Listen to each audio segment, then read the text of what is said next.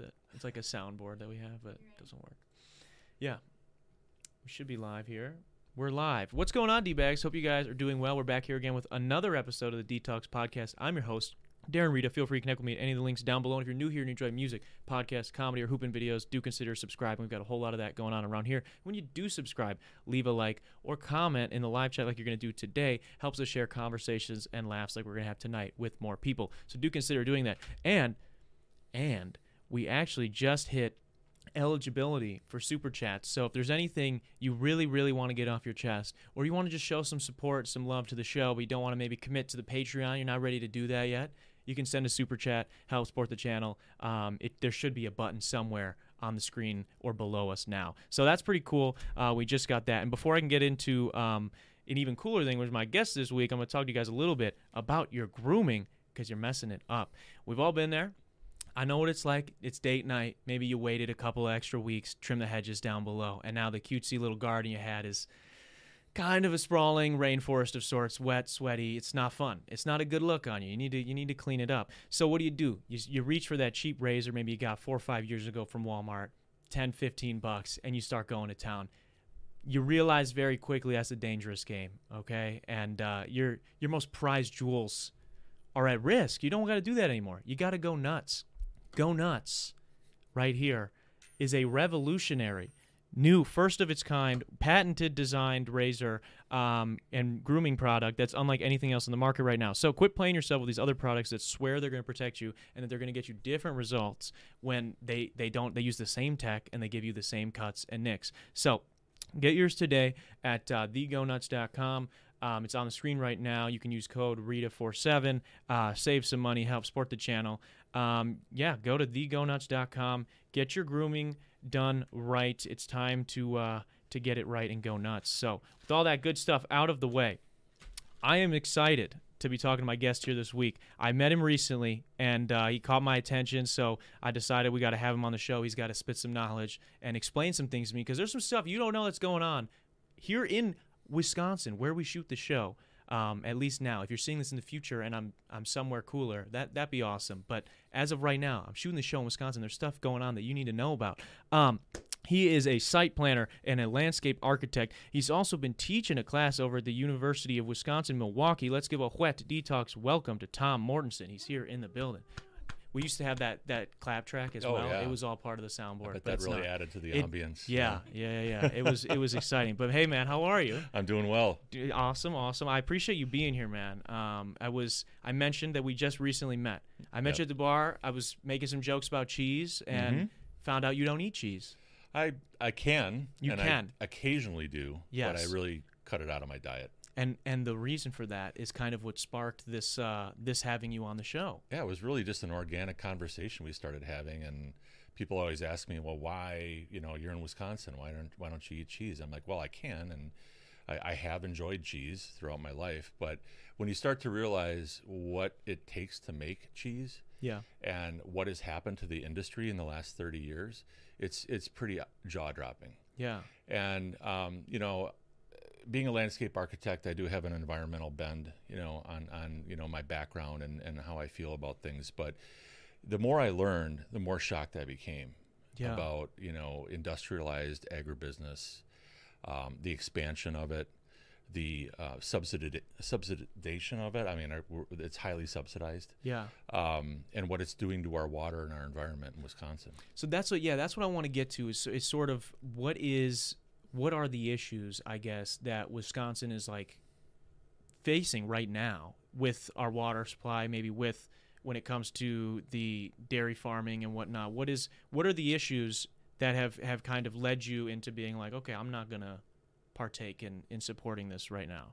It really started back in the '90s. I had a friend who uh, I used to bow hunt with, and we he had some property up in in Waushara County, and and all the lakes were drying up, and the streams, and they were over pumping high capacity wells to grow crops for these what they called CAFOs, and a CAFO is a concentrated animal feeding operation. Um, back in the early '90s, uh, Wisconsin had 50 CAFOs, and a CAFO is 1,000 animal units or more. So 1,000 chickens, hogs, whatever on one site Yeah. or more, and that's what classifies a CAFO. I don't know why 999 doesn't, Yeah, yeah. but um, so I started like realizing like what's going on here, and so back in the early 90s, we had 50 CAFOs in Wisconsin. We now have over 300. Jesus. 300 dude. CAFOs of of these factory farms. If you do the quick math on that, you know, that's 300 times a 1,000. That's, we're talking a lot of animals. And most of them are well over a thousand animal units. Some Yeah. of them have twenty thousand. There's no other threshold of like once it's over 2,000, it's a mega or- No. No, it's just, No, but China has Wow. figured out a way to build a twenty-six story skyscraper hog farm. really? Oh yeah, That's sad. twenty-six stories of hog CAFO, and they never see the light of day. Now I'm not Oh here to talk God. about animal welfare or anything like that. There, Yeah. There's a whole other side to it. Yeah. I think when we really start looking at water and the impacts on our environment, what's happened here um, in the United States, not just Wisconsin, Yeah. 23% of our of our pork in the United States goes to China, really? and that's mostly in Iowa and North Carolina. But there They are be eating hog- bacon like that over there? Yeah, I don't know what it is, man. It's it must be a lot of stir fry, some Okay, really yeah. really good skewered, you know, whatever. But They're into it. and and, and again, like I'm not anti. I, I eat pork. Yeah, yeah. I- we got the meats over here. They want some of that. Yeah, but Okay. you know, so they're building a 26 story hog CAFO that will slaughter over a million cows a year, or- and, and, and and hogs. Yeah, that's not yeah, good. it's just kind of a weird thing when you start to get your head wrapped around that. So, going back to the 90s, I saw all this stuff happening with our environment. My friend got me into it. He started, "Are you aware of this?" I had no idea. And then um, it's really easy to find good information yeah. and uh, you start to see what happened with our regulations you know that that came out when CAFO started back in the 90s and and our government was promoting them and and I think the message was get big or get out Mm, and now what you're seeing is you know all these news stories about the family farm dying yeah. you know it's dead it's gone Was Um, it was it fully necessary? Like, did the did the government like were they like, oh, we need like it's so necessary for us to have this much more dairy products or this much more like were were we like running out of food? Were we running out of of dairy products? I don't think we were. no they'll they'll tell you that we have to feed the world but a lot of our milk is turns into powder Hmm. and is shipped around the world. So it's not supply and demand. It's not capitalism. I call it capitalism. Mm. Um, like it's that. it's over oversupply and under demand, and um, you know we're overproducing a lot of these products. And and so no, there was like when I was growing up in the '70s, I don't ever remember my mom coming home from the store and saying, "Oh my God, we're out of milk. Yeah. I can't find any milk." And Yeah. that was when it was all family farms. Now, granted, the population has expanded. Yeah. But when you start to think about the expansion of these industrial farms, it's really not even agriculture anymore. There's no culture in it. Yeah. It's agribusiness. Um, and this this just happened very rapidly. And so when I was talking about the regulations, you know, you'll hear people from the dairy industry say, "Well, we're highly regulated. We have a lot of rules. We have to go through jump through a lot of hoops. We got a lot of you know laws to follow, a lot of paperwork." It's really not that much. It's it's it, it was like when these these regulations were written back in the 90s, they they haven't been re- recalibrated yeah. for the expansion that happened in the 30 years and now we're going whoa what happened Well, even like how I mentioned, kind of jokingly, like there isn't another threshold for like a, a super CAFO. it's a or great something. question You know, like how is it just one thousand? Anything over one Mm-hmm. Like the difference between one thousand and five thousand is, uh, you know, exponential. yeah How is it all going to follow the same rules and regulations? That seems a little ridiculous. yeah i mean they're well they're well organized they're well lobbied Yeah. um, it's a very powerful industry in wisconsin it's a lot of money Yeah. you know and so where there's money to be made there are truths not to be told Mm. you know and i think what's happened though is that everything has just gotten so mega and they figured out a way to call it efficiency. They, they call it you know that, that they, they want to make profit right? They wouldn't be doing it if it wasn't profitable. Yeah. but what the average wisconsinite or american doesn't really understand is what that's doing to our water. Mm. and that's where uh, you know for me a light bulb went off and i said so i work for an engineering firm. We deal with stormwater. You hear about combined sewer overflows with mmsd you know all these things that are happening in the urban environment right to our water quality. And at the same time these operations they don't have to have a wastewater treatment plant um, they produce. I think the average manure lagoon holds about 82 million gallons of raw liquefied. Manure lagoon. That's a scary term. mm-hmm. Yeah. Yeah, they're big, giant cesspools. Um, you can you just go look at an aerial photo Yeah. of Kewaunee County, and you Oh. will see rectangles everywhere, brown rectangles, and that is liquefied manure. That then they call it's it's like they come up with a nutrient management plan. Doesn't that sound nice? Yeah, yeah. Nutrient management plan It's beautiful in a way. instead yeah. of cow shit. Yeah. Um, but then they spray it on fields and they inject it into soils and For what? Re- for, do they think it's going to work as fertilizer? What are they? Oh yeah, yeah, definitely. I have a picture that I could show you that'd blow your mind outside of Elkhart Lake where they're blowing it through irrigation pipes into the air oh, that's great. and they're spraying it. And that was their way of managing their nutrients. And doesn't and maybe I'm I'm ign- I'm wrong on this, and, and if you don't know, that's fine too. But I, I thought Wisconsin already we have like multiple counties that have very low air quality because of some not necessarily specifically this issue, but we have like several counties that have less than average air quality in Wisconsin. In Wisconsin, like Milwaukee, uh, I believe even Kenosha, Walworth, like all these counties have less than typical air quality. So I can't imagine doing something like that is going to help. No, I mean, and, and most of this is in rural, you know, Yeah. rural communities, and you know they got to go somewhere with this stuff. So, I mean, you know, I'm not here to bash the dairy industry. Yeah. I'm just here to create awareness around how it is expanded and what impact that has had on our environment and our water. Because when I when I talk about it, people are like, I had no idea. Yeah. I had no idea. And and again, I'm not anti-dairy. I mean, I can eat cheese. You know, my Yeah, family yeah. eats cheese or you know, ice cream, whatever. Cheese I'm is in my here to- veins, man. There you go. That's, I Yeah, love that's cheese cool. curds, mac and cheese, That's whatever. absolutely Yeah. cool. It's just you should be aware of where your food comes from Yeah. and how it's being produced. And they want to do it cheaply and, and efficiently, and they want to make a lot of it. Yeah. And um, here, here's a here's a great example. The state of Montana just recently passed a law that the shelf life of their milk is only 12 days. And the reason they say that is because they, want to make sure all everyone in Montana has fresh milk. Well, what's they're dumping it. yeah.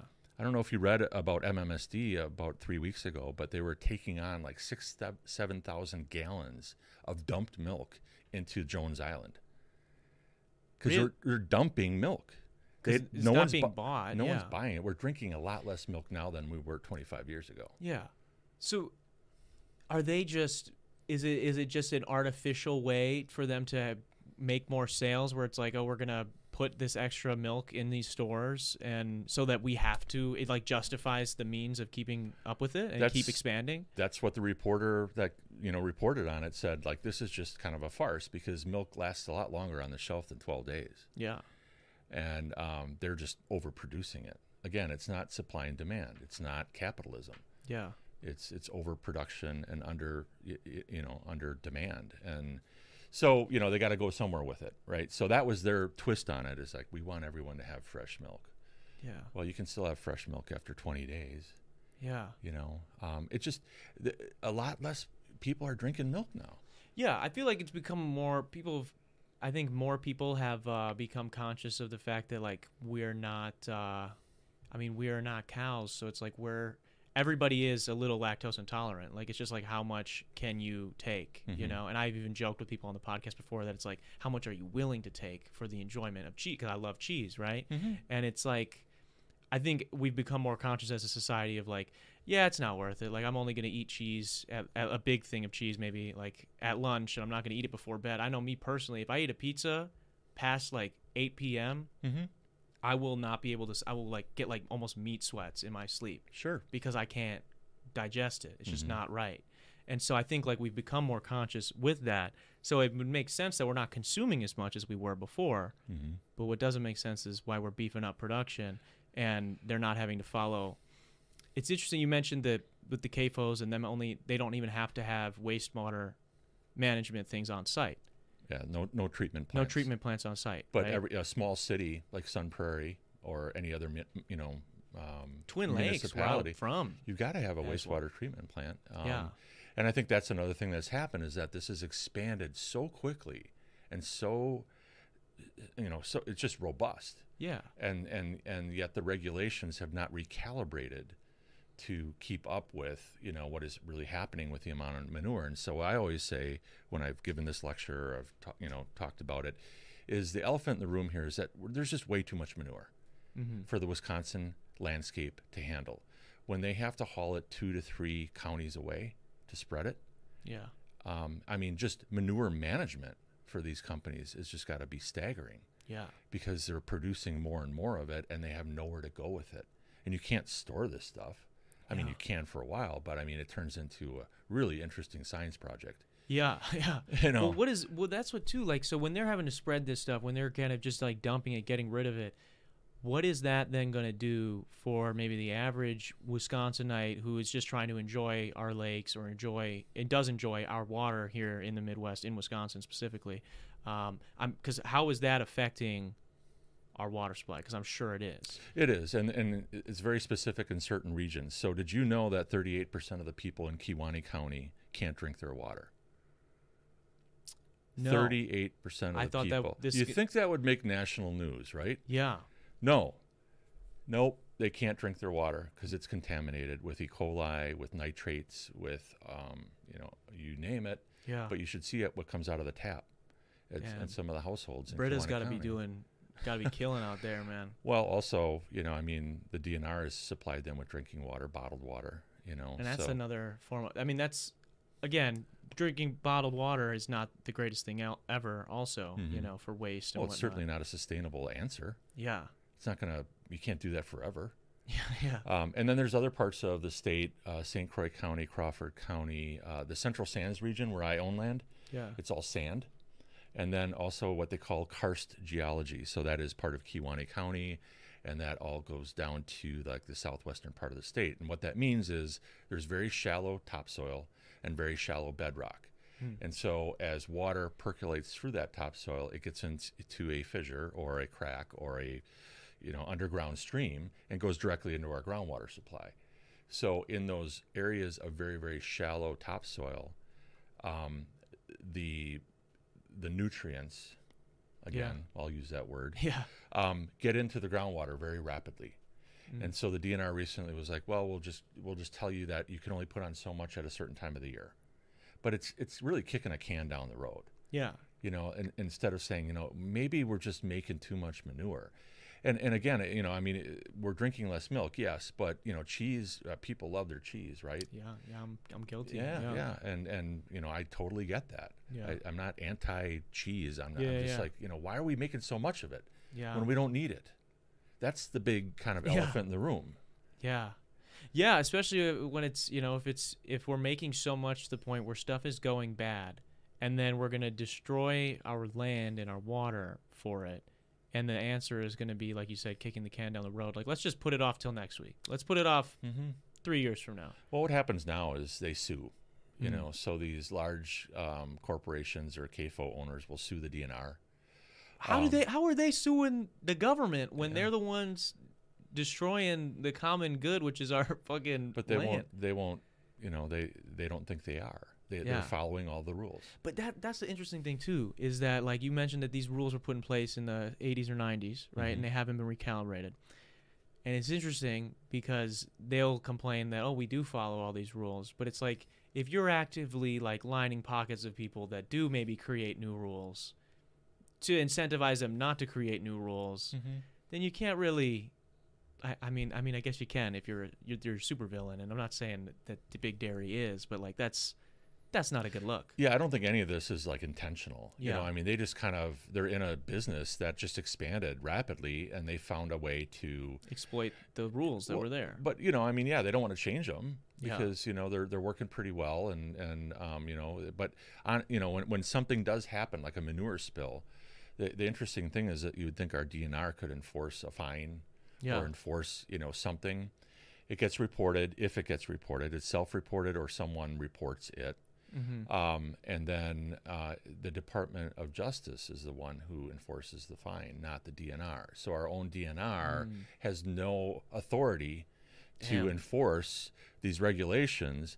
And you know I, I, you always hear this about business too that they, they don't want to they, they don't want to talk about uh, deregulation. You know like we you know we got to deregulate we got to de what about re-regulation Yeah. I think that's where we need to have a conversation. And what's happening now is that we're at three o'clock and nine o'clock on the on the clock, and we need to be at five and seven o'clock. Mm-hmm. That's where we need to be talking about Yeah. this issue because right now we don't agree, we, we don't compromise, nothing gets solved, and all we do is file lawsuits. Yeah. Suing each know, other back and forth down It's, the aisle. it's madness. yeah. It's madness. When it's, I think it's a little silly too, where it's like, if if you're going to be so deregulated, right, that you end up causing these types of mistakes and these terrible things that are going to destroy these these areas, or potentially even where yeah people yeah just destroy these areas in Wisconsin where people maybe are going to leave. People are going to maybe want to move and not they don't want to live near a bunch of cow shit near a bunch of manure liquid manure everywhere or even dr- not be able to drink their own water. Hmm from a whole, like a holistic business standpoint, right? You're gonna lose customers eventually down the line. Like, yeah, you might keep growing, keep growing, keep growing, but that ha- that happens all the times with businesses where they're just like too big to fail, and then they do, and then you go to the government and you're like, oh, can you bail us out now? We Yeah. spilled, we spilled a bunch of oil in the ocean. We know we fought super hard to not be regulated at all, Right. you know, and then the valve that you guys usually regulate is the thing that fucking failed. Yeah. But Yeah. can you pay for this now? Because we don't want to Yeah. it's that's it's it's sort of a similar thing, you Yeah. know, where it's like if you guys aren't gonna fix the commute, if why is the DNR or our government paying for these bottled waters to be shipped in as a band aid right now, hmm but you guys won't let them be let's just check out what you're doing and make sure we do this in a healthier way. It's a it's a conundrum. Yeah. You know, I mean, you can find a lot of information on this. You know, Yeah. some of it is is you know kind of business related, some of it's political, some of it's environmental. And it all intertwines. It, you know? it, it it really does. You know, it is a big industry in Wisconsin. It is a huge industry. well, we're known for it. cheeseheads, you know. Yeah, yeah, but there is a unsustainable consequence here when you get so big. Mhm. Um, I also wanted to mention. Did you ever hear about the Skittles spill? Skittles. Skittles. No. Yes. Taste the Skittles, rainbow. The, candy. Yeah, yes. yeah. Um, four or five years ago, I might have read this. There was a spill of Skittles in, I believe it was southwestern Wisconsin. Don't quote me on that. Um, all over the highway in the in winter, and they're like, "What are you? What happened? Like, why are you hauling Skittles?" Well, I'm bringing them to a dairy. We feed it to cows. It's a, no, yeah, it's a cheap source of they're feeding the cows. Skittles, the rejected Skittles, so they're misshapen.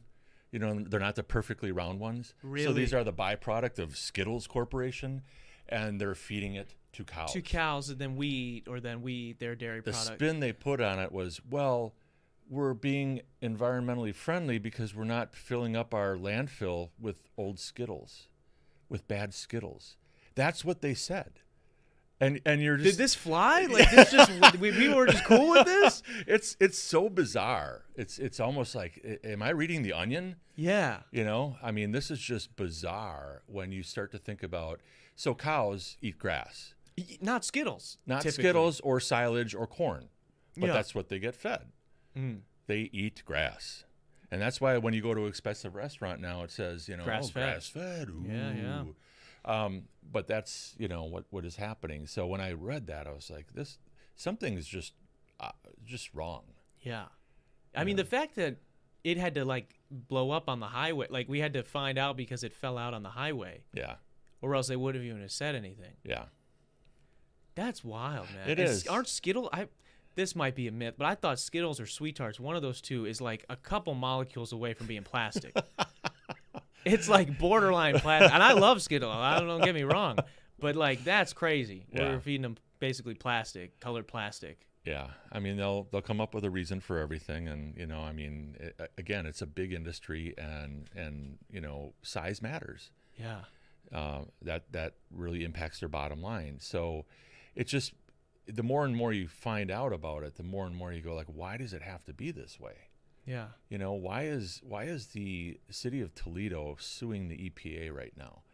So 10, 12 years ago, um, the city of Toledo had to shut down its intakes out of Lake Erie because it's a shallower lake Mhm. and it was just choked with toxic green algae, kind of similar to the cryptosporidium Mm. thing that happened in Milwaukee. But um, so they had to shut down their intake pipes for like days. So people didn't have a source of water for days. And now what they do is they they uh, monitor that with satellite imagery, so that when these toxic algae blooms get near their intake pipes, they shut them down, and then they have a backup water supply. So the city of Toledo has spent millions and millions and millions and millions of dollars to try to upgrade all their systems for their their um, water treatment plant. Yeah. Yet the EPA really hasn't enforced, um, you know, a lot of regulation on large industrial CAFOs that surround Lake Erie. Yeah. And so a lot of this, not all of it, but a lot of it is cow shit. Yeah. And again, not all of it. it, If you're com- having to shut down a lake, man, or shut down our in pipe, people can't have water in the United States of America. You know, Mhm. that's that's a problem. Can we draw the like? I feel like pretty much everybody in the country, unless you are the owner of a CAFO, is going to agree that maybe we should do something. You'd think so. You, know? it's just a matter of that's what like when we started talking about this the other day, and that's what kind of spawned this. That's where it was like, it's sort of you just not knowing is the only reason you would be, you know, okay with it happening. Right. You know, but Right. once you know, and that's what too. I think we we talked, um, and we can get to this is um, a little bit about some lakes like are being deemed like after a certain point in the summer that like because of this algae, right, that people can't be swimming in them. People can't be going and hanging out at the beach because the lake isn't really even safe to be swimming in. Yeah, a lot, there's a lot of impaired waters in Wisconsin. Um, I think there's over 400 now. I, it, that changes. Yeah. Um, you know, weather has a lot to do with that. Rainfall, runoff, uh, aquifer. Um, what is an impaired water for? just the water that is impaired beyond you know safety standards? Okay. So, um, for instance, and and you know, you can call this a coincidence or, or not, but when I was a kid in Adams County, we would go uh, swimming at Lake Petenwell, which is part of the Wisconsin River, or Lake Arrowhead, or Lake Russia Cree. Um, as soon as in the 90s, when the CAFOs started coming in, we started seeing more and more of this toxic green algae uh, shutting down our beaches. And if you've ever seen it, it looks like pea soup Mm.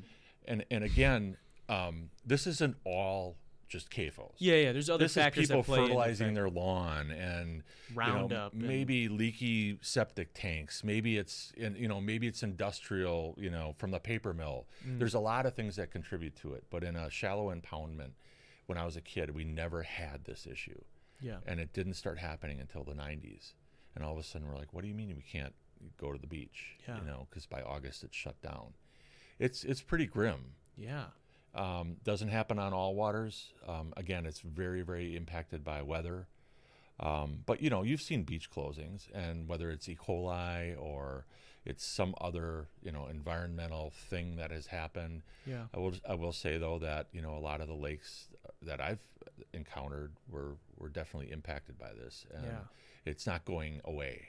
Yeah. there the is thing, no yeah. away. Yeah. You Yeah. know, it, there is no away. Yeah. Water doesn't go away. Yeah. You know, it's non-compressible.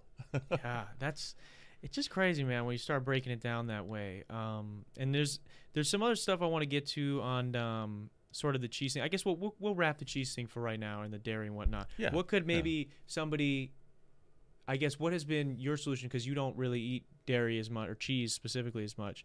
What could like someone like myself that's a huge cheese lover? Mm-hmm. What is maybe something I could do, like a realistic thing that I could do to maybe try to cut back or try to help the situation? just know where you're buying it from and who you're buying it from. There's there's a lot of great sources of very sustainably raised um, animals, um, including chickens. But you know, just be aware of that. Now, not everyone can afford that. I Yeah. get it. I totally get that. Not everyone can go to Gwennon Hill Farms, you know, organic farm, and spend a lot of money on you know um, on on a steak or whatever you know you choose to buy there. Yeah. But there are options. Mhm. And so just being aware of that is, Yeah. is I think, one thing. We're not going to stop it. You know, it's never going to stop. You know, people will always be buying cheese and eating cheese, and that's fine. You know, I think it's just being more aware of it, where it comes from, yeah. how it's made, um, and you know, making a choice whether that's something that you want to want to do or not. Yeah, yeah, You know, and that's always the big thing when I talk to people. It's like, how I got to have my cheese. I get it. yeah, I totally get it. I'm not here to talk you out of consuming dairy, but when they spin it as a healthy food, yeah, yeah. it's like, huh? No, I see that's the thing. I love cheese, and I know it is not good for me at all. That's- Yeah. that's, what. Uh, yeah, Yeah, I mean, you're not lactose intolerant. You're just not a baby cow. Yeah. But it's not for you. It's Yeah. literally not for you. yeah, it's it's it's kind of a thing where like you're, it's it's like alcohol, right? I mean, like it's not healthy for you. Yeah. You know, if you consume it in excess, it's going to be unhealthy. Yeah. And I would say the same thing about a lot of dairy products. If you eat way too much dairy, Oh yeah. you're going to know it. Well, yeah. I mean, there's there's tons of stuff even even with when it comes to like acne, when it comes to like bloatedness, like there's there's even like little cosmetic things that if you eat a ton of dairy can affect you that way. So there's yeah, there's a laundry list of things. If you had to go, do you do you eat ice cream? Um, rarely. Okay, so Very you kind rarely. cut both out. If you ha- if you had to choose one or the other to let go of forever, Uh, ice cream. you'd let go. I'm, I'm ice not a sweet guy. I don't eat a lot of sweets. Yeah. See, I have a big sweet tooth, but I think I would also let go of ice cream over cheese just because I could eat cheese for everything. I could eat a pizza every meal if I wanted to. Mm-hmm. It wouldn't be good for me, but I could. Yeah. I could do it. Yeah, it's like when I'm, you know, being a landscape architect and people say, well, you know, you got to use salt tolerant plants in the urban environment. And I'm like, salt tolerant? There are no plants that I know of that love salt. Like humans Yeah. are salt tolerant. Yeah, yeah, yeah. You know, I can tolerate some salt, yeah. but yeah. that doesn't mean I should eat a shitload of it. Yeah. You know, and it's kind of the same. That's same. a real term, plant like salt, salt tolerant plants. Yes. Yeah. Huh. When we're doing stormwater, um, you know, um systems, green infrastructure, there's a lot of salt that runs off our streets and our parking lots, Yeah. uh, especially in the spring. that you makes know, sense. Yeah. and then that goes into you know a system and um, a lot of times those systems can really impact plants in a negative way. So people are always like well tom you just have to use salt tolerant plants. And the people telling me to do that are people who don't realize that they're really there's some plants that are more tolerant of salt Yeah, yeah. than not but that doesn't mean you can dump a shitload of salt on them Yeah, I mean it's like I don't that's that's like uh trying to hold have somebody who can hold their breath longer underwater. Like yeah, he can hold his breath longer underwater, but eventually he's going to drown. You know, like eventually he's going to drown. Like it's not it's Yeah. not good for him. That's interesting. yeah Um you I, I was listening to another interview you did recent uh, I don't know how recent it was, but it you said something that caught my eye. You said we expect water, not respect water. hmm And I kind of wanted to uh have you elaborate on that a little bit. Yeah, it's really our water ethic. You know, if you you're familiar with Aldo Leopold, he had the land ethic. You know, he was a, a, a Wisconsin writer and uh, educator, and wrote the Sand County Almanac, and it's uh, to this day one of the best journals of environmentalism in, in I think in the U.S. if not the world. Um, but we don't have a really a water ethic uh, because we've been spoiled. You know, we have the Great Lakes right here. Yeah. Yes, we have the Great Lakes Compact, but there's a lot of things ha- that are happening with um, with our water, especially with the Great Lakes, that, that I think we just need to change our relationship with it. So, for instance, um, you know, we just expect water anytime we want it, where, wherever we want it, to wash our car. Uh, you know, just get bring the water on. Yeah. You know, and you're starting to see things in, in the Southwest and other areas that are experiencing drought where you know we're just not going to be able to do that Yeah. even in the Midwest. So, two examples. I was at the Seattle airport um, a couple years ago, and Seattle gets a lot of rain. Yeah. Yeah. Went into the bathroom, and there's a sign on the wall that says these urinals uh, use roof water, gray roof water, to flush the toilets. Yeah. We're not using our fresh drinking water to flush toilets. And um, I, have, I have a friend who's an architect who was involved with the Urban Ecology Center here in Milwaukee, and this had never been done before. But why can't we take the roof water and use that to flush toilets? Yeah. And um, the state plumbing code really didn't wasn't a like cal- again calibrated to, to be able to handle that. Like, what, what do you mean? We've Yeah. never done this before, and that's what I mean with our water ethic. We really have to start thinking differently about not just how much water we use, but how we use it and where it's coming from, and are there other ways to deal with this? You know, a lot of a lot of people use the word sustainable, and um, you know, I, I have it's a very tribal term. You know, sustainable. I, I, the way I see it, nothing that humans do can be truly sustainable. It Yeah. can only be less non-sustainable Yeah. and more logically efficient, with lessened impacts Yeah. Yeah. that now you got the right mindset. But when you just start greenwashing everything and saying it's sustainable and we can, you know, it, it, it really takes us further away from water, which is why I came up with that one saying, you know, the earth is not green, it's blue.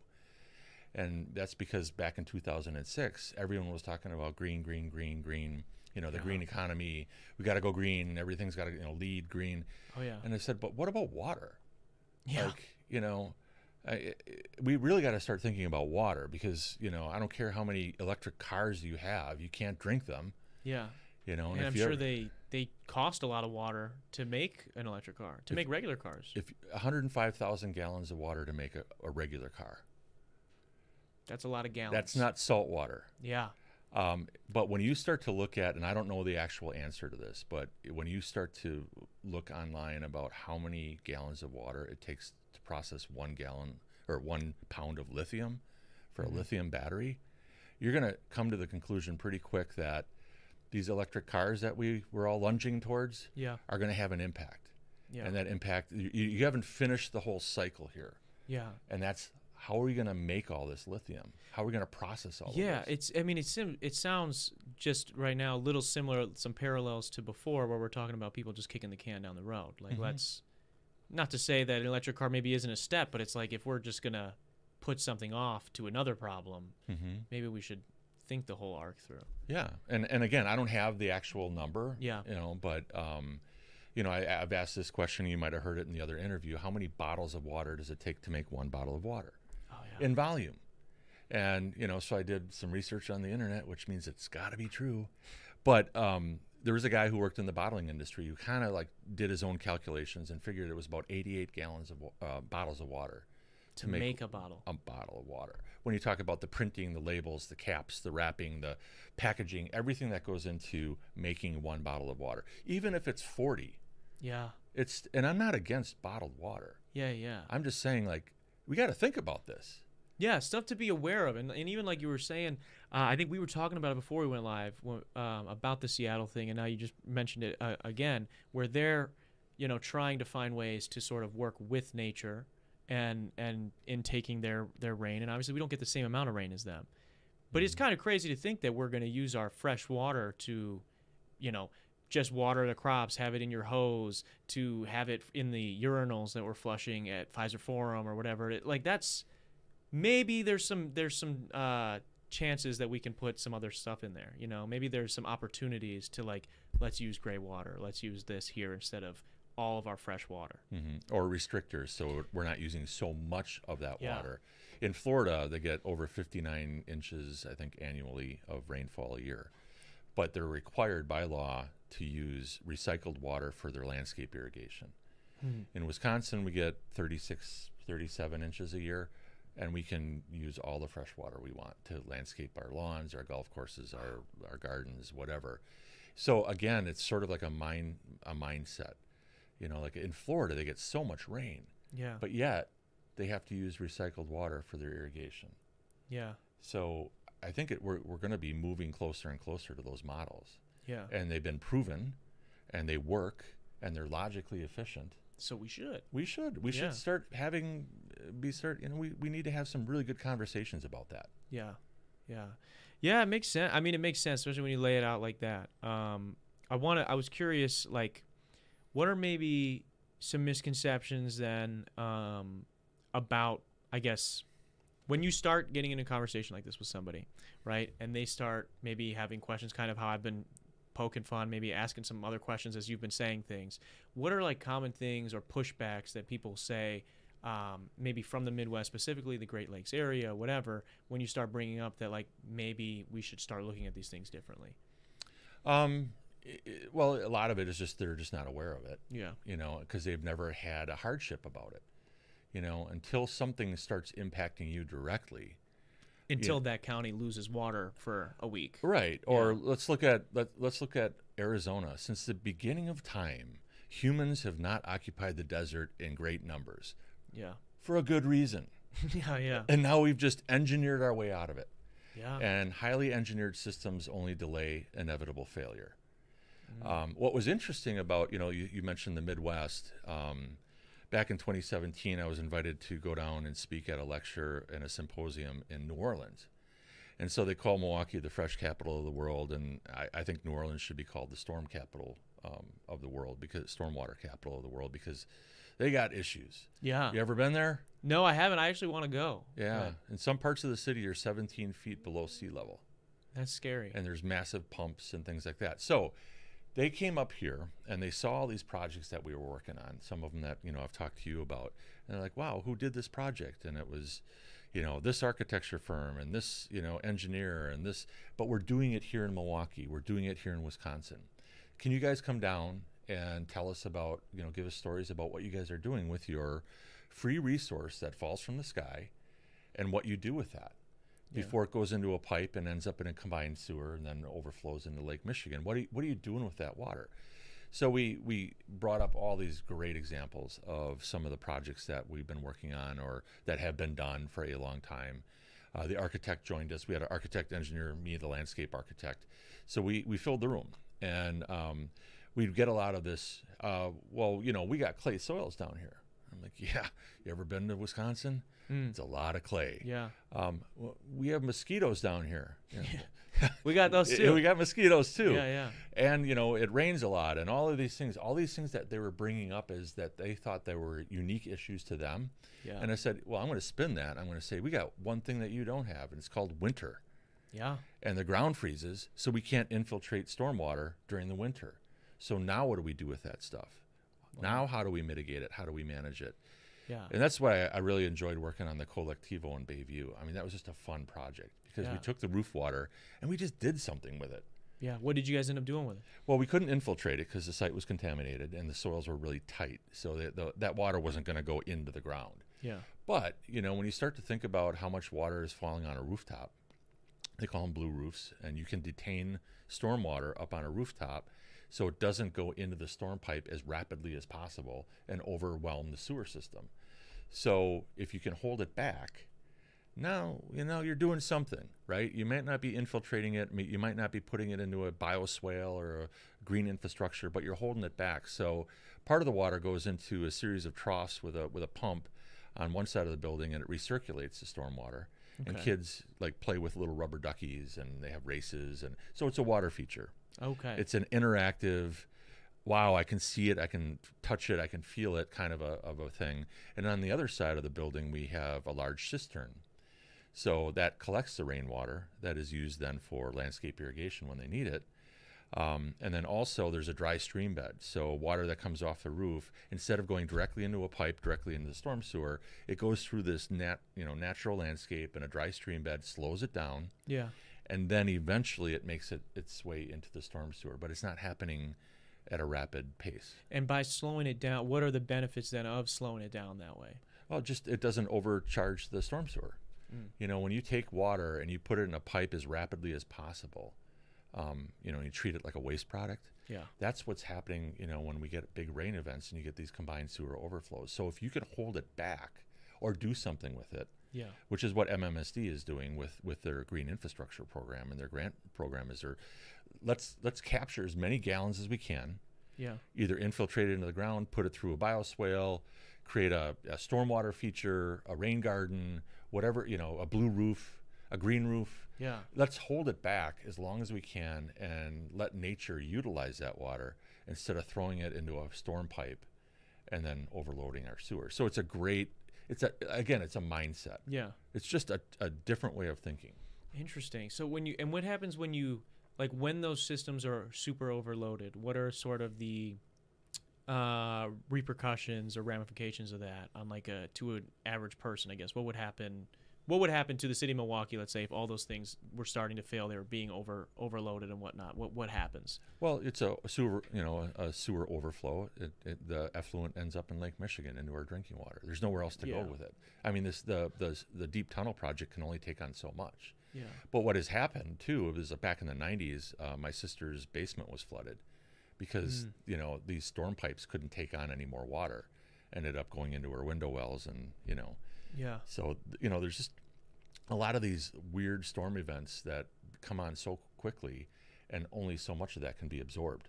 Yeah, and especially I feel like too in in recent years, weather has been slightly less predictable. I feel like almost when it comes to our extreme storms and whatnot. So having systems in place like that, like the rock gardens and these other things that you mentioned that slow it down, makes sense. It all helps. Yeah. You know, any gallon that you can get, and that's that's where I, you know, with MMSD, I agree with them. Like, you know, if we can just capture and hold back as much water, as we can.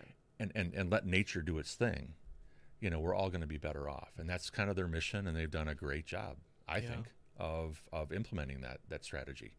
Yeah, well, I think it's important to have uh, to have stuff like that in place and have things like that being there. That's something that they've recently been doing, I imagine, or is that? Oh, this has been going on a long for a while. time. That's Yeah. been going on for a while. Yeah. Um, you mentioned too when you were in uh, in Louisiana speaking with them, speaking with those people. Um, you mentioned the kind of the different hats that were in the room. You obviously I introduced you as a, a landscape architect. That's what you do. What is that specifically? I know we've kind of been getting into a lot of the stuff you know about in your expertise, hmm but more specifically, and I guess generally, what is a, a landscape architect? and What is it? What is it that you do? Well, and I always when, when I teach that class at UWM or I'm starting something, I always call it landscape architect, not plantscape architect, Mm. because for some reason people think when you're a landscape architect you can solve all their lawn issues or Yeah. Hey i've got this tree with spots on the leaves and i'm like i'm not a Like, is this poison ivy? Like, what is going on? you know i'm not a botanist Yeah, i'm not an ecologist i'm not a you know i'm not a horticulturist i got to know a lot about all of those things Yeah, yeah. and don't get me wrong, I know a lot about plants. I know a lot about trees. I know a lot about soil. But to me, a landscape architect is someone who designs outdoor spaces for people, yeah. whether that's in nature, and we do a lot of parks and trails, Mhm. um, whether that's an ecological restoration project around an old quarry that now you're creating habitat, or whether that's an urban plaza and you're creating an outdoor space for people to function and you're making it a very hospitable, very, very cool place to hang out. Yeah. Uh, they do that a lot in Europe. You know, they have these things called a woonerf. It's a Mm. Scandinavian term where they take a street and it's not car centric, it's people centric. Cars can still use it, bikes can use it, pedestrians can use it, but it's a shared space. Wow. It's not car centric. So landscape architecture, you know, I mean, there's a lot of different um, aspects to the to the profession, yeah. and some of it is a little bit more leans, you know, towards horticulture. You know, if you happen to work for a landscape construction company that does a lot of residential, you know, beautiful residential designs, that's a landscape architect. yeah. Um, I, I work for an engineering firm, and there's a real synergy between me and the civil engineers when it, when that interface happens on stormwater, or on soils, or on site design. You know how we, we worked on a, a hospital project, and, and me and, and the civil engineer we had a great relationship. You know, like what happens when you go to a hospital? You're typically pretty stressed out. Yeah. So let's make it as intuitive and nice as possible for people to understand where the door is, how to get there, and where to park. Let's not stress them out with a bunch of zany stuff on the site or, you know. You don't got to overdo it design wise. It doesn't got to be, you know, this crazy thing. Right. Simplicity. yeah, pretend you're Aunt Alice who needs to go and, you know, have, have an MRI done. Yeah. You know, what, what are you thinking when you pull up to a hospital? And so we use that in our site design principles. And we thought about that. Yeah. And we're like, what is the experience? You You didn't know- work on Mount Pleasant, uh, Aurora, did you? No. Because I will say I pulled in the wrong parking lot like twice going to that one to visit my girlfriend, and I got to say whoever did that one needs to maybe Yeah. you know give you a call next time and be like, let's make this a little bit more intuitive. Because yeah, Well, I'm also an idiot, so it could have been me. You know, but I think a lot of that does get confusing, and part of Yeah. that is either like the engineering group at the city that requires certain things. Uh, you know, on paper, things look very different than they do in real person, Yeah. and so really having the ability to visualize in three dimensions and and put yourself as a soccer mom in that van, going to Mm. you know whatever store you're going to go to, Yeah. and you're there for the first time, and kids are screaming. You know, you've got to make this intuitive, Yeah. and sometimes the best design is the most simple design yeah. and and so that's what we do. I mean, it's it's fun. Uh, I get involved in a lot of really fun projects, um, and it's really cool to be able to go back to a place and and look at people interacting in these spaces. And you know, I don't I don't go there and raise my hand and say I did this, Yeah. Yeah. but it's just fun to sit back and but watch. you could. I wouldn't. No, yeah. Yeah. that's, no, that's cool though. Though that that's got to be extremely fulfilling, you know. And that's I've always heard that about engineering. I was we were talking before we went live. I, I was something I was considering going into was engineering before I switched to marketing, and it's something you hear a lot about. It is the fulfillment aspect of it because you are, in a lot of ways, the same way artists and whatnot can see something that before everyone else does, and then they get that finished product, whether it's Mhm. a song or a painting or whatever hmm as an architect or an engineer, you're you have a vision, you have a plan, you have an idea, and then you put that into you know into formulas and you get your your drawings and you you get your CAD documents and then all of a sudden you're going out now you've got a site and now you've got a finished thing that people are just living in and, Mhm. and existing in and and hopefully using the way you intended in some way you know Yeah. and, and I think that's cool And uh, the other part about the profession too is like I'm I'm an old curmudgeon. You know, I mean, I went to my ad. I I love to draw, mm-hmm. so I still draw by hand. really Oh yeah.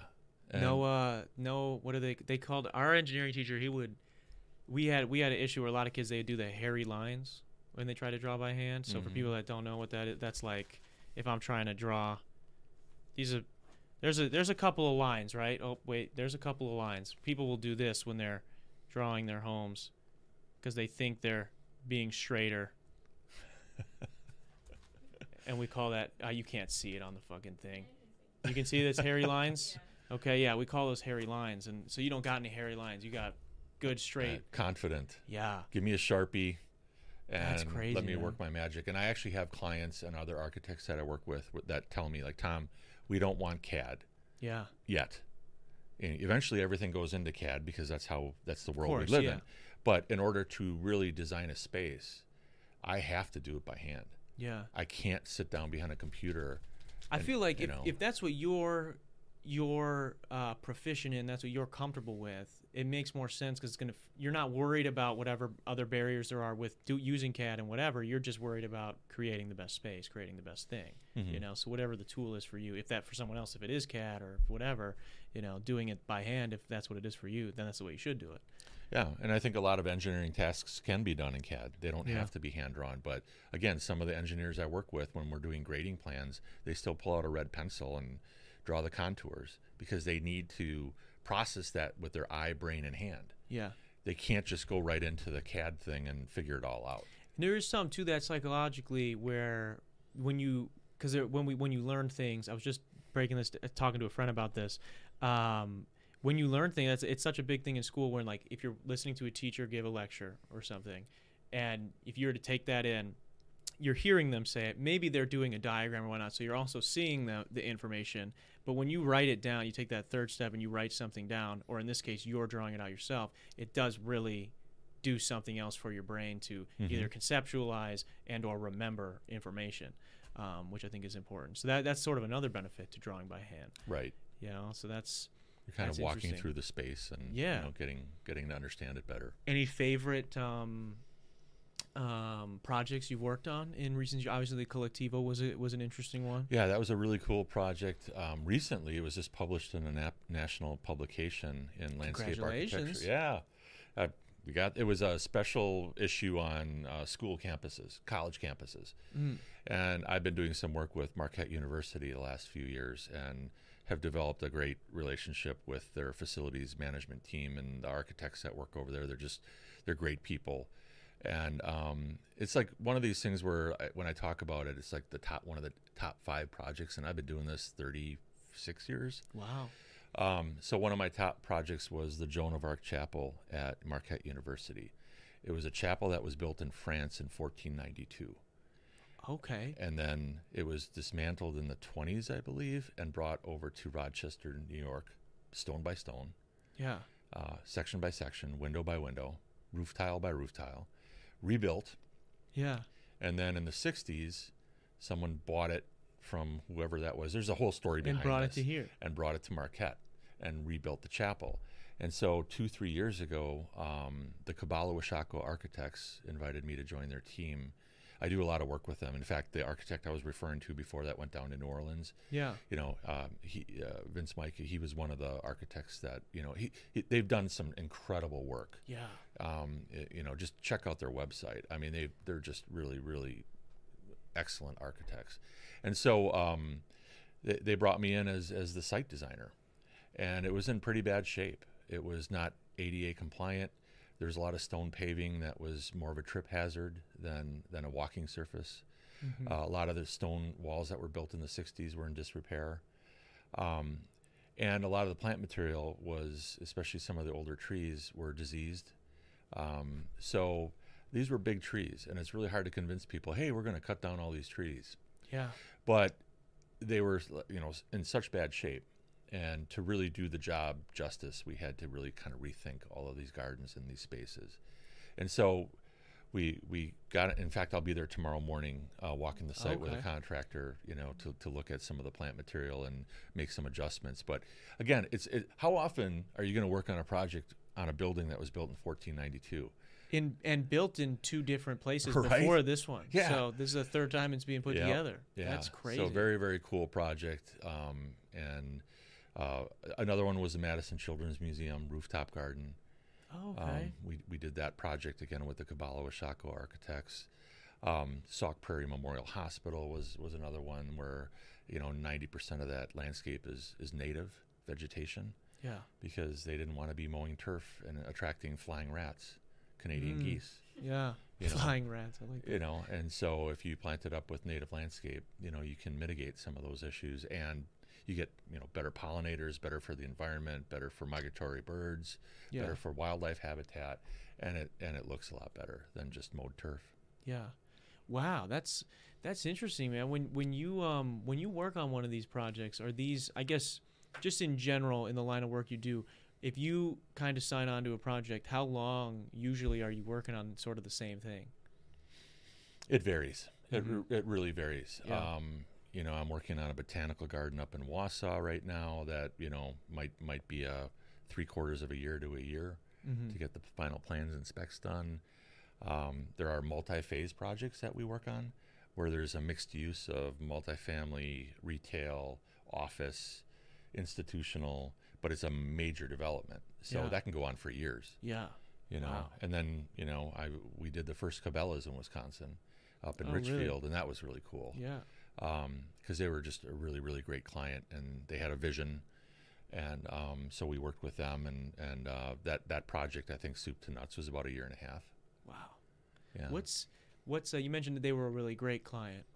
How does it work? What what what would be or what would it take for someone to maybe not be a great client? Like is it is it lack super lack of vision where they're just like whatever you guys want and then they come in and they're like, "Oh, this isn't what we this isn't what I pictured even though they didn't gave you nothing." Like what does it mean to have a maybe a good client as a an engineer versus a bad client? I just think uh, the communication. Yeah. If you're communicating really well with your client, regardless of who the end user is, Mhm. um, it could be a, I don't know, a Fleet Farm Yeah. you know but when they're engaged and they say you know this is our budget this is what we want here's how we're going to maintain it you know these are the design principles that we want we have a prototype we want you to you know it's just so much easier to get to the to the end line and Yeah. the finish line when you have good communication and a client that's engaged versus someone who maybe isn't you know as communicative or doesn't really want to engage in the details and they Yeah. just want it done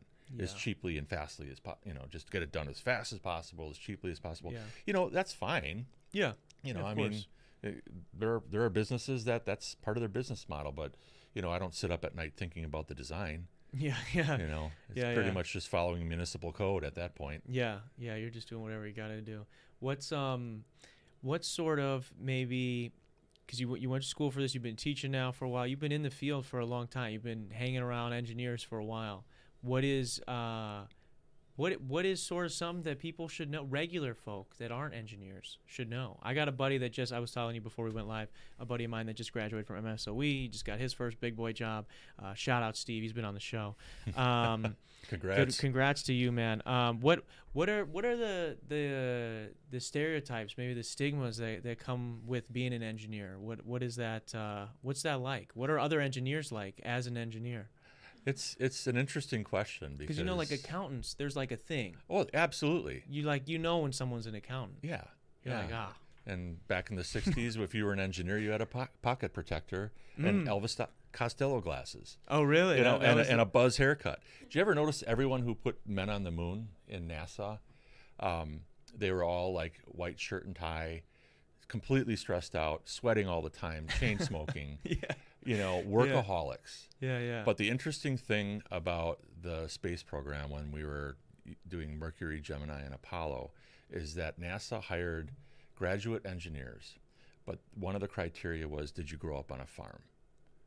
If you grew up on a farm and you got an engineering degree, they would hire you in a second because when you grew up on a farm and your PTO belt broke, you didn't have Tractor Supply or Home Yeah. Depot. Yeah, yeah. You had to figure out how to fix this stuff on the fly. This needs to start running again. Yeah, soon. so I, I found that really fascinating. Yeah. you know, so um, and and 20 years ago when I when I joined the firm, you know, I was the first landscape architect that they had hired, and I was absolutely freaked out because I walk in with, you know, colored markers and colored pencils and you know rolls of paper, and I'm you know more on the creative side, and I'm surrounded by 200 civil engineers, yeah, and I felt a little bit out of place yeah, yeah. I could see that. but it was the best thing I ever did because I've I've developed great friendships with with a lot of these engineers. I've learned a lot from them, and they've learned a lot from me um, because I've been able to share with them what design is. So there's this thing called design, right? And then you can engineer the design, and you can landscape the design, and you can build the building for the design. But there's this thing that happens with multidisciplinary groups of and teams of people. And when you have all of those things gelling up in front before you start putting, you know, pen to paper, it's a really powerful thing.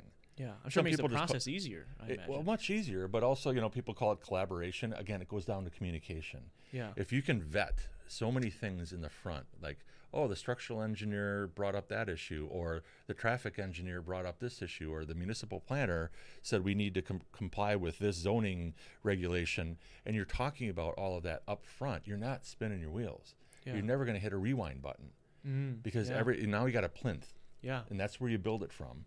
And um, and that's why I think you know working with engineers for, for me has been really exciting. I'm and obviously I'm a landscape architect, so I work with architects as well in a lot of different disciplines. yeah, But um, you know the civil engineers that I've been fortunate enough to be in, you know working with have taught me a lot. yeah.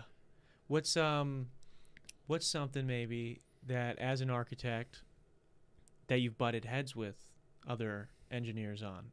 Because that's what I, it was always kind of a joke, even when I was in these dual credit courses about architects and engineers. And Mhm. sometimes architects wanted things to like look and feel a certain way, as where the engineers were like, "This is what the equation said. This is what it has to be." Yeah. Is that the most of the butting of heads, if there is that? Pretty much, Yeah. you know, and I'm like this liaison in between because I have both technical ability and, and engineering and, and understanding, and then I've got this creative side Yeah. that the architects, you know, so I'm kind of like this liaison in between them because typically they come out with boxing gloves on and just start going at it, Mhm, you know. Yeah, yeah. Um, but you know, I mean, I, I think again, if it, if if you understand where people's motives are coming from. So, for instance, what I what I say to a lot of my team members is, there's ten ways we could do this, and they'd all be right. There isn't just one way to do this. Yeah. And so what I've seen a lot, sometimes when the budget is tight and you don't have a lot of time, you know, one one and done. And where the architect will be like, well, no, what if we did this, or what if we did that, or what if we move the entrance over here off the state highway, or what if we did? There's consequences and risk to everything. Mm-hmm. Um, and engineers like to get to the bottom of that as efficiently as possible. I get that. I understand that. Yeah. But when they say, well, I'm done, I'm like, well, we just got started. Yeah. You know, I mean, that's one way to do it. But what if we did do this, or what if we did? And that's Mhm. why it's so important to talk up front. Yeah. And like I said, have And this have that design, collaboration, have yeah. this design thing happen. Then you can engineer that design. But if you go right into engineering, you're Mhm. you're you're missing so many opportunities yeah. to let the creative process happen. Well, and like you said too, then you're when you do that up front, you're gonna have to do less of the fixing, less of the Mhm. rewinding and being like, wait, maybe we could do this better. Maybe we could save more money here. Like maybe we can, you know, even on a on stuff like that, there's gonna be other opportunities. So Yeah. it's interesting. And I still get that, like, oh, you're the creative guy, Tom. You're the, Yeah. go go in your room and use your markers. Yeah, you know. And I I laugh about it, you Yeah. know, because I don't have a pocket protector. No. no. Did you have the glasses though? No. No. Maybe when I was a little kid. Okay. Yeah. Okay. I think in kindergarten I had a picture with these really knucklehead glasses that were probably crooked, had tape on them. Mm. Um, but yeah, I mean, you didn't have a lot to choose from when you were six years old in 1970. Yeah, yeah that's fair. That's fair. Um, well, man, we're we're pretty much there. We we've rolled into about an hour here, just over an hour. Cool. Um, is there anything that we didn't get to today yet that you that you want to make sure we touch on here? I just think you know, um, you know, again, going back to that water ethic. Yeah. There, there's just some staggering things out there about water that that I think you know people would be interested in. Like we use more water in one day than we use oil in a year. Really? So you start to get your head around how much water we're using it and what we're using it for. Yeah. And it, it just kind of changes your mindset. I'm not saying, you know, don't drink water and turn Don't off your shower, shower. yeah. Yeah. no, I'm, I'm just saying, like, just think about it. Yeah. Just think about what this resource is, where it comes from. And, you know, now you're starting to hear about water hunters. And then the Great Lakes are a target. Water hunters. Oh, yeah. What is that? private industry looking to secure water rights. And the whole water rights discussion, you need an attorney to talk about that. I'm not an expert. Really? What in is what is the whole what is even that issue? Like they're trying to like take chunks of the Great Lakes or they're trying to take chunks of our lakes? What are they trying to do? They're not. They're not taking anything yet. yeah. They're talking about it. Um, That's that's kind of scary. yeah. Well, I mean, uh, this book I read, I think it was either Blue Revolution or it was um, uh, what was the other one? Blue Gold, where you know you have Western states looking at the Great Lakes and the Mississippi River Basin as a, a plentiful water source. Why don't we pipe it? Why don't we pipe it over the mountains? And you know now we got all our water problems ourselves because we're taking it out of the Great Lakes. And I always said, well, if you had a pitcher of water Yeah. and you put 17 straws in there, it's going to go down a lot faster and it was going down. and it's not going to replenish. I mean, look at Lake Mead right now.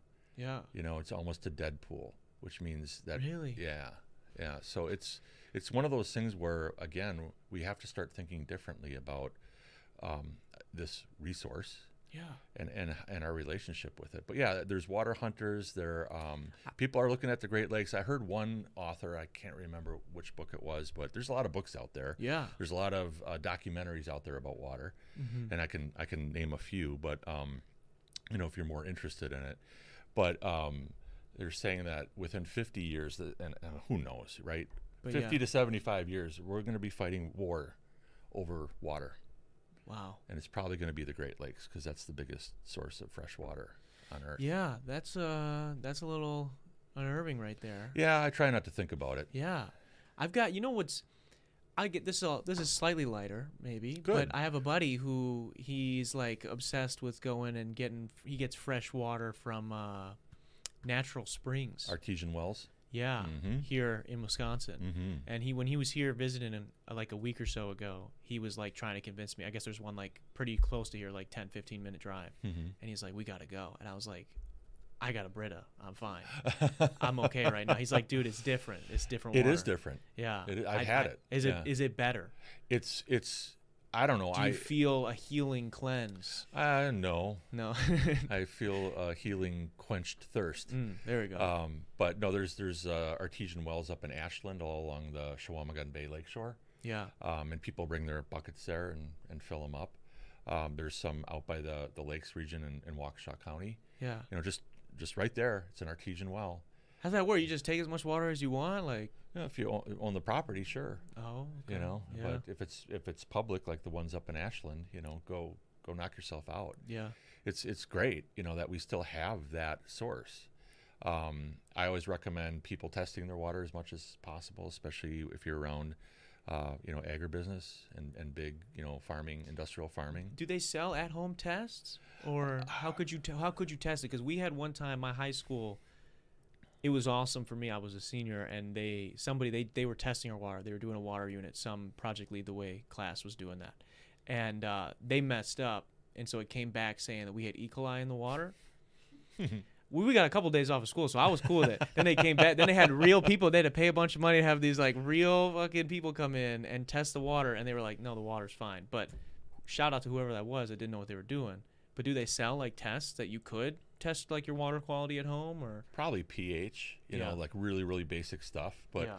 if you're looking to you know see if you've got nitrates in your water because you're near a lot of industrial agri agribusiness or if there's uh, you know E. coli, uh, phosphorus is another one Yeah. that can make it into the groundwater. I mean, it's staggering how many people in Wisconsin get their water from groundwater.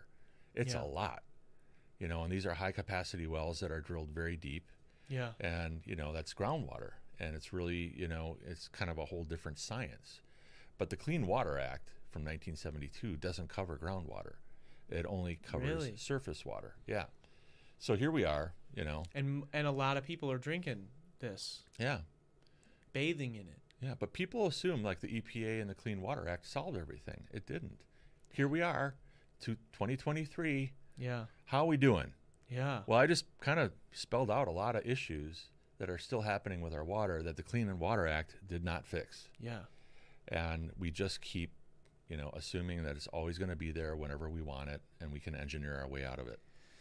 Yeah, yeah, that's dangerous. Like you said, that's a mindset, right? Where it's like instead of just continuously pushing it off, maybe start Mhm. figuring out ways to, to deal with it and, and sort of live with nature as opposed to what you're describing, which is, well, we'll just, you know, bulldoze our way through it. We'll Mhm. just math our way out of this. We'll- Right. You know, and it's it's only going to happen. Eventually, you're going to run into a problem, an equation you can't solve Right. you know and then it's like it's much math as you have it's not going to help hmm so it's kind of scary Just being aware of it. And, you know, I'm not trying to be scary about it. I'm just trying to be, create awareness. yeah Like, did you know?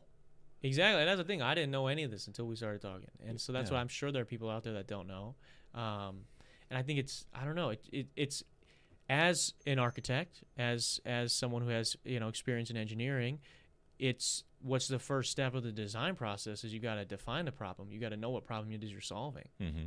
So it's like if you don't know a problem exists, you cannot you're not going to be able to start figuring out ways to mitigate your effects on it the way you're supporting that or not supporting it.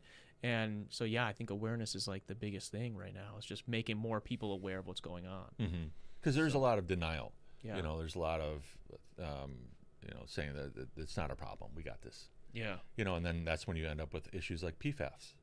Yeah. You know, PFAS, that's what we were going to get to. We were talking about this real before quick, we went but live. I mean, yeah. those are for, forever chemicals. They're getting all the press right now. Yeah. These are chemicals that were used in firefighting foam back in the 80s. And So what does PFAS stand for? It's oh, don't ask, man. A do- lot do of know? stuff I can't that's pronounce. okay. That's fair. That's it's fair. long Yeah, and yeah, it's I don't, I don't I'll, know. Flash, I'll butcher it. I'll butcher it right It's now. I'll look it up. PFAS. Yeah, you, you got to butcher it. But a lot of funding is going into trying to mitigate the impacts of, of PFAS. It's not just firefighting foam, but it's in a lot of different products, including like some uh, sportswear. So this is a forever chemical that is used in different compounds to create different products. And they're starting to find, like up in Marinette, where they were making this firefighting foam, they're, they're finding it in white-tailed deer and bald eagles. And mm-hmm. these are chemicals that do not break down. Yeah. They, they'll end up in your body and they won't go anywhere. So it's a big issue. And now it's getting a lot of funding, you know, from, from state government, federal government. What are we going to do? What are we going to do? Now it's a threat, right? Yeah. What if you're pregnant? What if your little child is drinking tap water and you got Yeah. PFAS in it? What does that mean? Yeah. What kind of developmental issues are they going to grow up with drinking that? Yeah. So again, it's it's you know, how's that Clean Water Act working out for us? Yeah, not great. well, dude, that's the thing too. So I I um I've been finding out too that I might I have not gotten tested. yet. I'm I'm hopefully going to be tested here soon. But a lot of people have at least that I know from the area I was growing up in have been sort of developing symptoms and or side effects of like thyroid issues. Hmm. And thinking there might be some sort of link to potentially the type of water we were consuming, the type of products that were being put into our water supply. And so it's it's just interesting to think of from a holistic standpoint. It's like it, this stuff does go somewhere, especially if you're talking about a forever chemical like Mhm. this and other things. It's like I think even stuff with like Roundup. Hasn't there already been evidence on Roundup with like spraying your lawn with Roundup to kill weeds and whatnot can cause cancers in, in animals in that same vicinity? Like people's cats and dogs that are outside all the time are coming down with side effects and dying earlier than they normally would. I mean, I'm not putting that on your right. on you or But- anything. But, read Erin Brockovich's book. Yeah, Superman isn't coming. yeah. That's know, oh, that's a book. Okay, yeah, Superman, coming. isn't coming, which means you need to get involved. You can't expect your government to do it for you. Yeah, There's going to be no Superman who's going to come in and fix all of this. yeah, So until we become aware of it and engaged, and we hold our elected officials accountable for protecting our water, yeah, uh, not reacting to some industrial issue that happened 30 years ago or 40 years ago, but actually protecting our water now. Yeah, Um, you know, there have been studies and reports. I mean, in the in the presentation I gave, it, it's I could your eyes would just glaze over at the Mhm. amount of reports and studies and scientific fact that has been put on all of this. and and then th- it's kind of like a stall tactic. Oh, let's just do another report. We we got to make sure that that that's actually happening. So, let, Yeah. meanwhile, we're going to keep doing what we're doing, Yeah, yeah. you know, and the and the profits keep coming. But yeah, do that report, you know, and it's been Yeah, it is a stall tactic. we have to start listening to science, real real science, not science that's funded by special interests Yeah. not science that's been funded by, you know, again, you know, CAFO industry or uh, any industry. Yeah. We have to listen to scientists and and really look at this objectively and say, you know, we can't keep going like this. Yeah. We need we need truth, and that's what I always I tell my daughters. I was talking to you about them earlier. My biggest fear for them, and probably you as well, is lack of access to the actual truth. Yeah. What happened? We are in the yeah, because we're in the age of, of misinformation for sure, Mhm. and especially now, um, just that some of these companies have become so large when they can do their own research right Mhm. and development on things, and they can come to you with a study, and it's like, oh, well, look at this study that we paid off these people to do, Mm-hmm. and come up to this conclusion that we knew would work and now benefit our industry or our product. Yeah, and they'll argue that the environmentalists are doing the exact same thing. Yeah. Yeah. Like, oh, you came up with all this, you know, bogus, you know, material, and we, we're not buying it. yeah. You know. Yeah, it is. It's dangerous, and it's a lot of uh, it's a lot of he said, she said, and because of some people play in that game, now that we have the internet, we have access to everything. It sort of diminished the quality of, of real research, and or at least the legitimacy of it, because you would before, if there was a report or if there was a you know a peer reviewed thing, you would just be like, okay, this Mhm. is from this credible. I can see that's from these people. But now, you have, when you have companies with much more money than these this peer reviewed paper, they just put out their own Pretty six of their own, and then that's what's going to show up at the top of Google and the top of whatever. and it happens everywhere. It's not just about water. Yeah, You know. yeah, in every industry.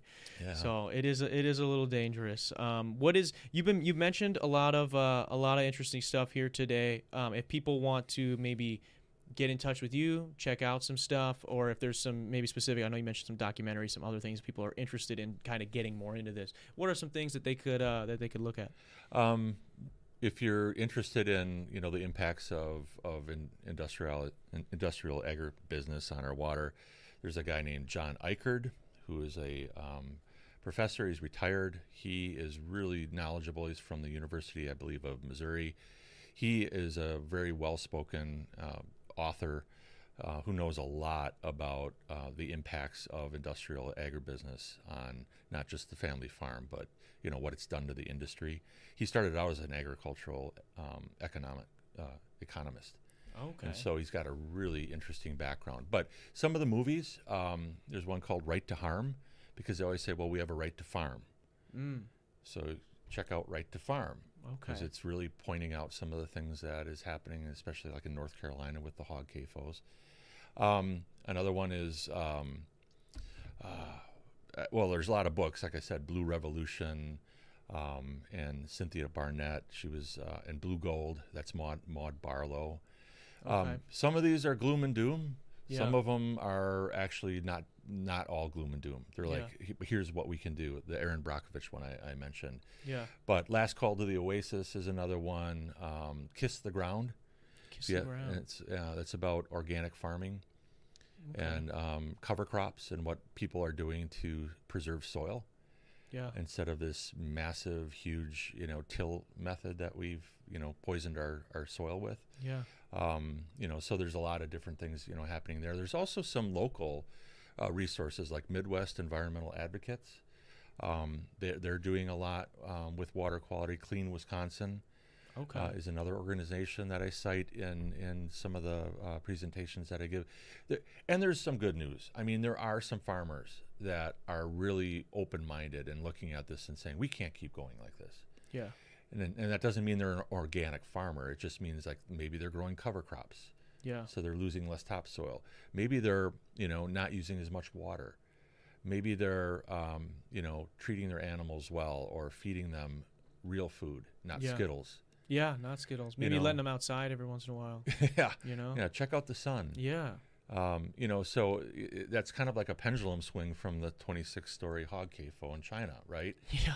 But that's why we need to be talking at five and seven o'clock. We can't go on with this model. you can't have these two extreme. You can't have the you know us paying maybe fifty dollars for this super well grass fed whatever animal, and then these CAFOs in China that are skyscraper. That's crazy. First off, that that's a real thing. Mhm. Um, you can't have both those those extremes and think that they're gonna that this little farm is gonna you know offset that or vice versa. You got to meet in the middle, find Yeah. some common ground. This is our water.